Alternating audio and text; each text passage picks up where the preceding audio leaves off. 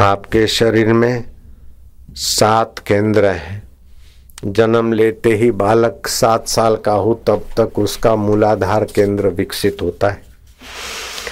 अगर सात वर्ष की उम्र तक बच्चे को कोई रोग, पीड़ा नहीं है तो उसको जीवन भर स्वास्थ्य रोग प्रतिकारक शक्ति का वरदान आपने दिला दिया। तो माताओं को और माँ बाप को ध्यान रखना चाहिए कि बच्चे को कहीं पेट में कृमि की तकलीफ़ ना हो। हो ना हो तुम बच्चे को।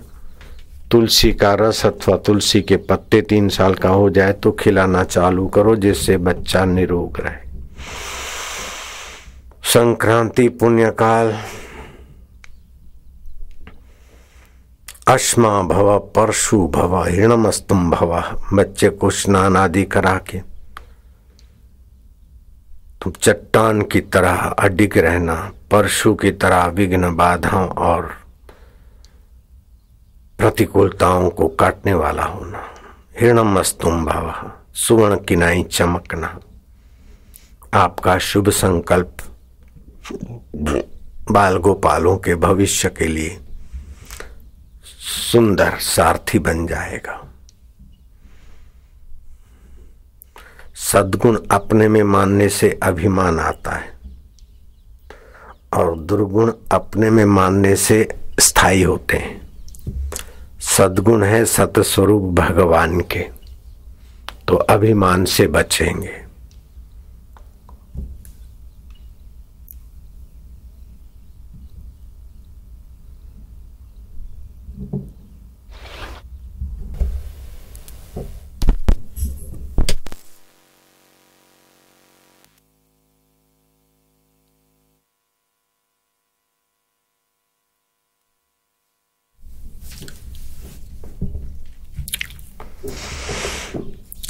तो अभिमान से बचने के लिए सद्गुण सत्य स्वरूप चैतन्य स्वरूप प्रभु के हैं।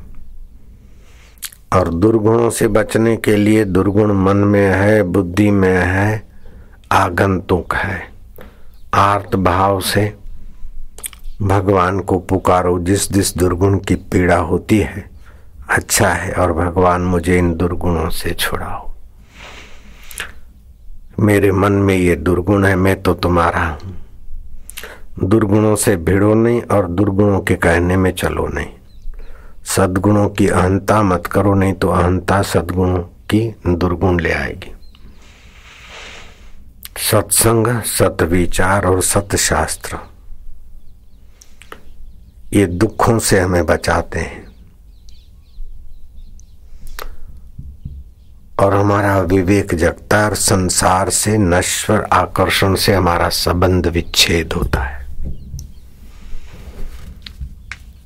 मन की एकाग्रता जहाँ जहाँ मन जाए, घुमा फिरा कर एक ही जगह पर लगाए, स्वस्तिक पर, ओमकार पर, गुरु पर। कम से कम छह मिनट एक टक देखते रहे। आँख की पलकें गिरे तो हरकत नहीं, लेकिन आँख दाएँ बाएँ ऊपर नीचे ना हो तो मन की एकाग्रता में आपकी गति होने लगेगी।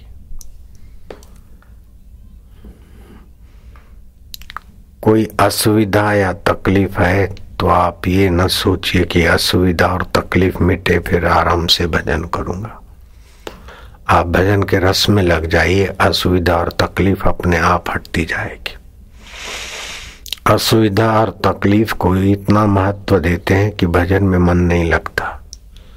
असुविधा, तकलीफ़ या दुश्मन की मुसीबतें मिटाकर फिर भजन करेंगे। ये सोचना, अपने आप को धोखा देना है, आत्मवंचना करना है। आप यथा योग्य दुश्मन की मुसीबतों से अपने को बचा लें अथवा उसको हटा लें, लेकिन भजन ध्यान करते आप विश्रांति पाते जाए। जितना मन के संकल्प विकल्प कम होंगे, उतना आपका मनोरथ फलेगा। व्यर्थ के संकल्पों से हमारी शक्ति का क्षय होता है। व्यर्थ की आवश्यकताओं से हमारे समय, शक्ति और बुद्धि का क्षय होता है। जो ज़रूरी है, वे संकल्प और कर्म पूरे कर लो। और जिनके बिना चल सकता है, उन संकल्प और कर्मों से अपने को बचा लो।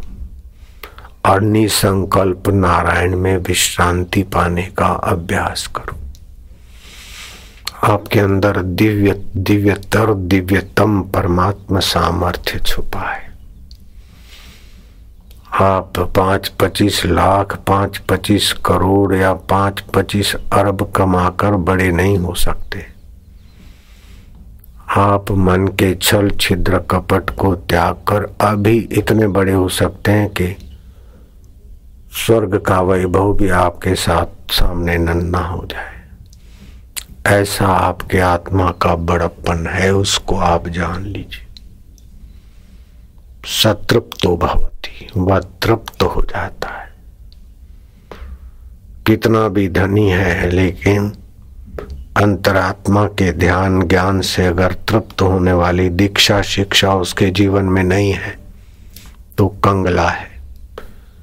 क्लब में जाकर सुख खोजेगा अपनी पत्नी होते हुए भी इधर उधर भटक के भी सुख खोजेगा फ़ैशन में सुख खोजेगा बाहर सुख खोजेगा बाहर से सुख अंदर भरना ये कंगालियत है। अंदर के सुख को बाहर छिटकना ये शनशाही है। तो आप अंतरात्मा के सुख को, अंतरात्मा की मधुरता को, अंतरात्मा के आनंद को, अंतरात्मा के सामर्थ्य को सुनते जाएँ, विचारते जाएँ, उसमें विश्रांति पाते जाएँ। मन की चंचलता मिटाने के उपाय सुबह बताए थे थोड़े। भगवान के नाम का जप करो। होठ बंद हो, जीव ऊपर नहीं, नीचे नहीं, और बीच में ही खड़ी रहे। और श्वास अंदर जाए तो ओम, बाहर आए तो एक। श्वास अंदर जाए तो शांति, बाहर आए तो दो। अपने आप मन एकाग्र होगा छल छिद्र कपट से रहित भी बनेगा। दूसरा उपाय है कि भगवान का नाम का कीर्तन करें।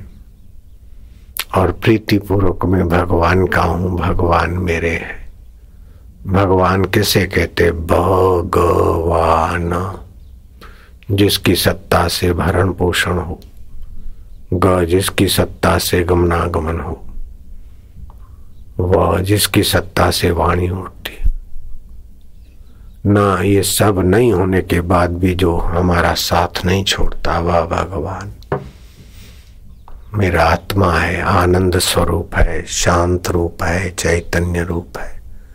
शरीर मर जाएगा, यहाँ पड़ा रह जाएगा। सुविधा, असुविधा सब स्वप्ना हो जाएगा। बचपन के मिले हुए सब सुख और दुख स्वप्ना हो गए।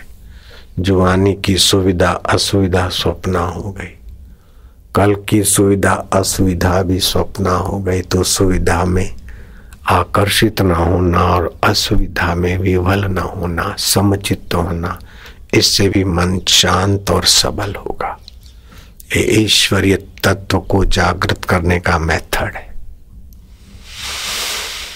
सुखम वा यदि वा दुखम सयोगी परमो मता। सुखद अवस्था है चाहे दुखद अवस्था है मेरे मत में संवान योगी परम योगी है। योगी नाम अपनी सर्वेशम मत गते न अंतरात्मन। जो मदगत हो जाता है अंतर आत्म भाव से मुझे अपने में पाता है, जानता है, मानता मदगते न अंतरात्मन, श्रद्धावान भजते यो माम समय युक्ता तमो मता। ऐसा मेरे मत में ऐसा योगी, श्रेष्ठ योगी की व्याख्या करते भगवान। भगवान कृष्ण भी सुबह ध्यानस्थ होते हैं, संध्या प्राणायाम आदि करते हैं, भगवान राम भी ध्यान और प्राणायाम आदि करते इंद्रियों का स्वामी मन है और मन का स्वामी प्राण है। प्राण तालबद्ध होने से मन की दुष्टता और चंचलता नियंत्रित होती दुखी सुखी होता है मन, उसको जो जानता है वो मैं कौन भगवान को पाने की इच्छा तो है, लेकिन कौन भगवान को पाएगा? बोले, मैं तो मैं कौन हूँ? ऐसा खोजोगे तो भी मन शांत होकर भगवान में विश्रांति पाएगा। भगवान का नाम बाहर से एक और दूसरा मन में दूसरे नाम का उच्चारण करने से भी मन लगेगा, उसको लगना ही पड़ेगा।